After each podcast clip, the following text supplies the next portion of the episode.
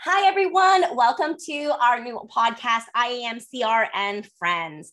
I am Nicole Stewart, and I am the IAMCR ambassador for Canada. And today we're talking about uh, media and communication research because the IAMCR is a global professional association for media and communication researchers. Today on the podcast, I'm featuring Sibo Chen, who I've known for quite a while. He is an assistant professor and the graduate program director in professional communication at the Toronto Metropolitan University. He's also the co chair of IAMCR's Emerging Scholars Network and the executive board member for the International Environmental Communication Association. His research interests explore political polarization and communication uh, within the public sphere in three main topic areas political contention over climate change, the rise of anti Asian racism, and online disinformation. Welcome, Sibo.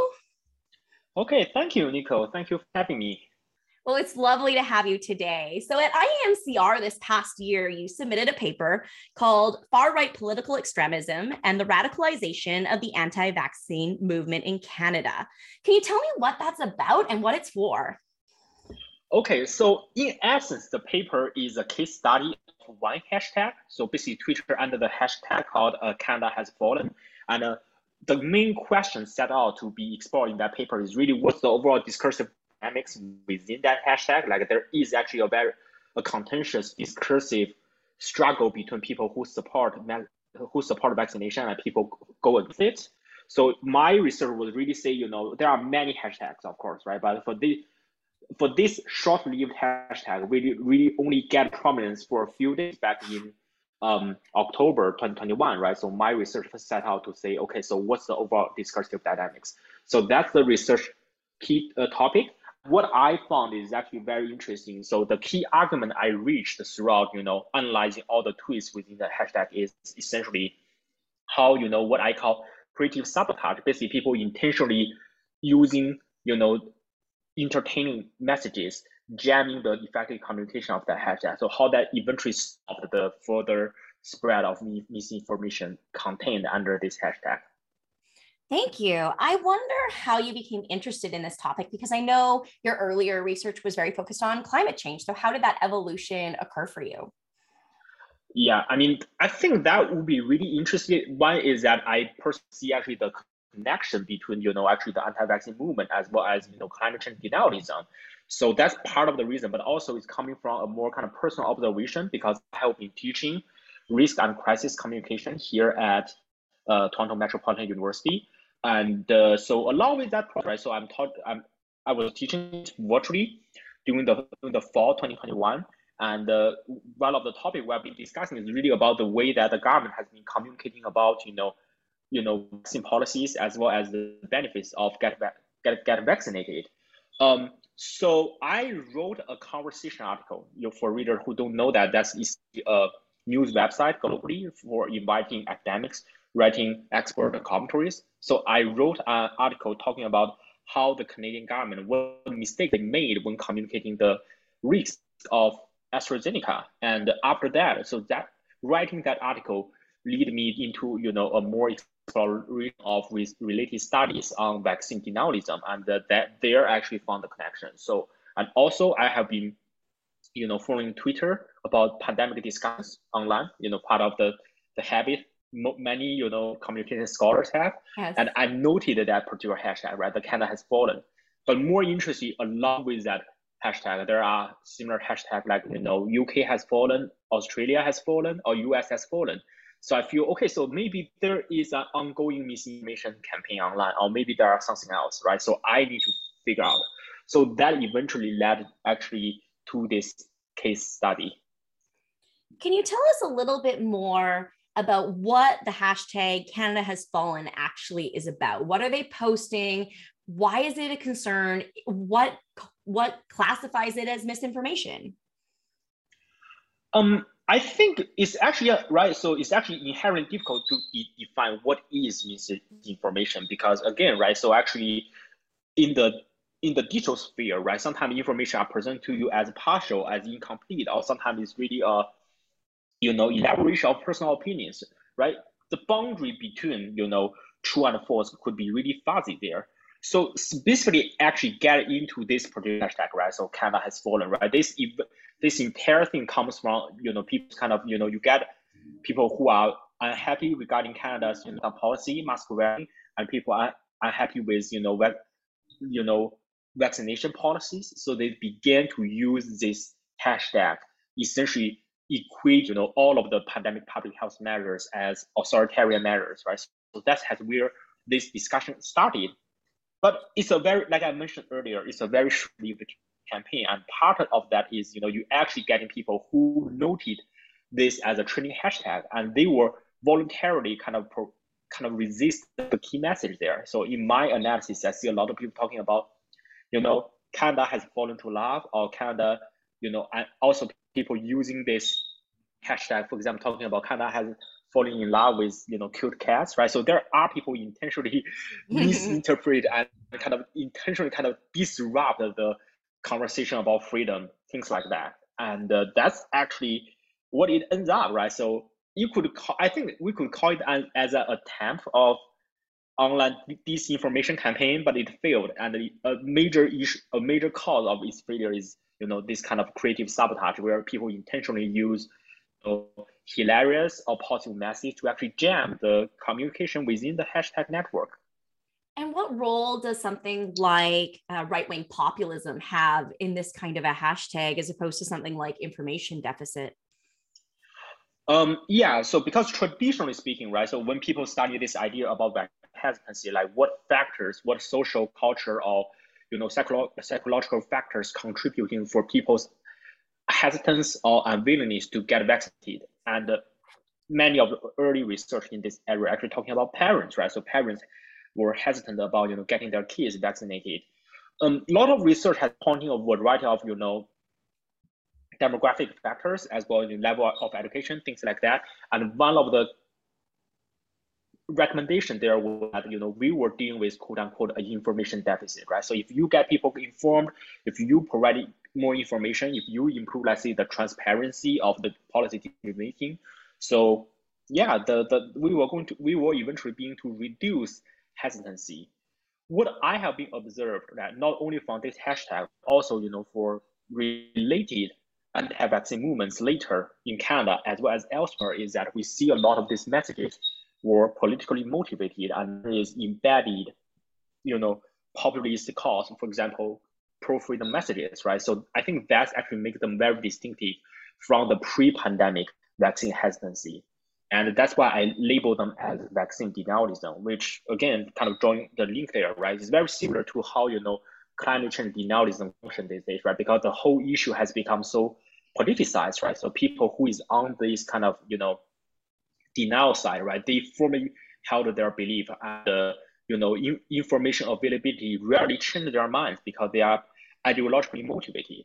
So that's, I think, what makes this kind of issue interesting. And solve in that regard, you know, solving vaccine denialism calls for finding, you know, alternative mechanism to mediate, you know, online political polarization or to actually finding ways to deconstruct those, you know, these echo chambers. Yeah, I, I noticed that this work is shifting more in a quantitative direction, which is a departure for you, which I thought was really interesting. I wanted to know about some of the methodological considerations here. Why did you choose Twitter? Is was this hashtag or this movement trending on other platforms? What why Twitter specifically? And also you used a, a web-based tool that I hadn't heard of before called Communalytic. Maybe you can correct me on the pronunciation there. I was hoping you could tell us a little bit about what that is and the choice to use it.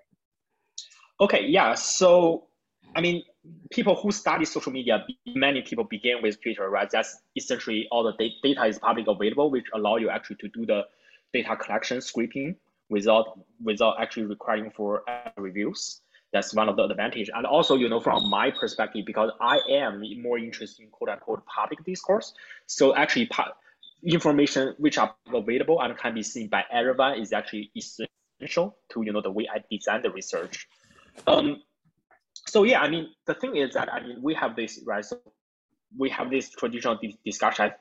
I, I do feel that you know actually for some studies, you know, you can apply a more qualitative methods for analysis of tweets on the condition that you are maybe analyzing a very specific question and the data set is very small. but you know, even like for example, Canada has fallen, which is not a very large tweet, you still ends up you know getting over six thousand tweets, right? And if you're doing human coding and uh, you know find, finding ways to actually ensure the code reliability, that's just like time consuming and uh, the accuracy is also could becoming a concern. That's why you know I resulted in a more kind of uh, quant- a quantitative approach. But I'm kind of trying to complement that by after my quant- quant- quantitative measures, right, which analyze, for example, the sentiment and analyze the level of to- you know how toxic the online discussions are, or analyzing the you know the formation of social networks within the tweets. I'm also trying to you know complement by analyzing basically the most liked tweet. I think I analyzed the the top 100 most liked tweets there, right? So to actually gaining additional insight. So I'm I think this kind of mixed methods is actually the at least for my current research practices, that's the most suitable one to actually getting a sense of you know, making a sense about you know the online discourse. So Communalytic, yeah. So Communalytic is a web-based social media analysis tool actually developed by uh, a colleague here at, at TMU, um, my colleague uh, Anatoliy Gruzd. So that has been very helpful. So it has um, building features which allows to some of the more kind of direct analysis, for example, sentiments, direct analysis of, you know, uh, lexical frequency and so on, and also simplify the data collection process. I'm a newbie, right? So I have been for a very long time, my research has been really driven by a more kind of qualitative research methods framework. So I'm very actually excited to, you know, study departure from my old, you know, my old kind of toolbox and getting some new tools, you know, for analyzing. Expand your toolbox, right? Yes, it's exactly. not old, it's still good. Yeah. I wonder if you can talk a little bit about the findings from this Canada Has Fallen tweet analysis that you conducted. What were kind of maybe three of the overarching findings here for the data set? Okay, so yeah, so I think let, let me kind of very quickly elaborate, you know, you trying to summarize what I have found there. I think number one is about, you know, the importance of organic information diffusion because, you know, the tradition, there has been people argue that, you know, sometimes you, you need to find the quote unquote the key influencer who play a very vital role in, you know, online disinformation campaigns. Um, but at least in the case analyzed, right? So I eventually, because one of the functions community allow for you is actually trying to determine the pre- whether there are presence of you know social media bots like twitter bots right so which kind of you know forwarding people's information amplifying the circulation of certain messages right at least in this case i think the presence of twitter bots um, was very limited so that you know most of these kind of communication dynamics observed within the hashtag is uh, was organic right so that's and I think that kind of organic aspects, this kind of voluntary participation by ordinary netizens, right? That has a greater amplification impact than inauthentic activities. So that's one takeaway. The second is I think is really more when you're looking into the details, right? The, how you know the social networks within all this within this hashtag works, right? So we see essentially people gather into two groups, right? One is what we call the creative sabotage groups, right, where people kind of you know tweeting each other and sharing those kind of positive messages and making fun of this hashtag, and you get a who is still kind of stick to the hashtag's original meaning, right? Talking about the pro freedom messages, right? So I think. So what I found is that although these kind of sabotage tweets, right, they disrupted the initial momentum of the hashtag and they virtually stopped it, right? Stopped it kind of further gathering more pro-freedom messages, right? But they, I don't think they elevate the schism, you know, between the supporters and opponents of pandemic policies, right? So that you know the political tension persists, and uh, the final point is I think this is goes beyond, right? So this hashtag was about two, three months before actually before you know the Occupy Ottawa movement, right? So I think this is actually shows that how you know hashtag like this was a serious communication challenge and uh, to serious communication challenge, right? So it's actually time consuming for people to counter such, you know, organically organized online campaigns. So yeah, so that's a continued communication challenge that as you know, we are still, we haven't complete, the pandemic isn't over, right? So I think this is the, the challenge we have to continue to deal with. So that's will be the final takeaway. It's very interesting, Sibo. I wonder if you can elaborate on two things. One, mm-hmm. how do you define this creative sabotage for those who maybe are unfamiliar with this concept?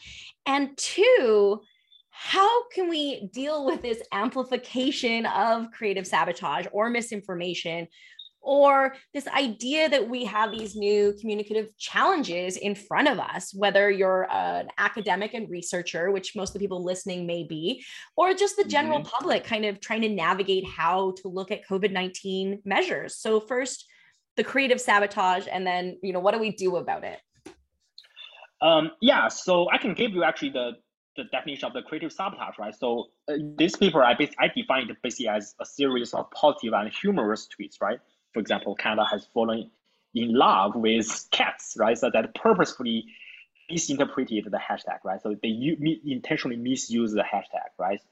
And to is in a way to actually impair its ability to communicate pro-freedom messages, right? So that's actually what happens, right? It, it's a sabotage, right? It's the purpose is actually to stop the communication, but it has been done in a creative way by actually using more, you know, those kind of creative memes, for instance. I think that is also the way people trying to amplify those kind of memes so that you know the sabotage could be more effective. How do we deal with it? I think it's there are two ways to think about that. One is I think it's, it's amazing to see you know this presence of this kind of you know, essentially this could be seen as a kind of you know grassroots actions, a, a grassroots collective actions taken by other people when they are trying to find ways to mediate the spread of misinformation online, right? And uh, but also in another way is I think the conversation must go beyond this. Like I said, right? I don't think this approach will may it may actually impair the communication or the effectiveness of one hashtag, right? I don't think it resolve the political tensions um existing there, right? So to that end, I think what's really more important is maybe this is a bigger question to talking about your social media platforms, right? So how can we find additional measures, right? How could we build a new mechanism to allow, you know, people out of their own digital echo chambers and allow people to see all sides of discussions, allow more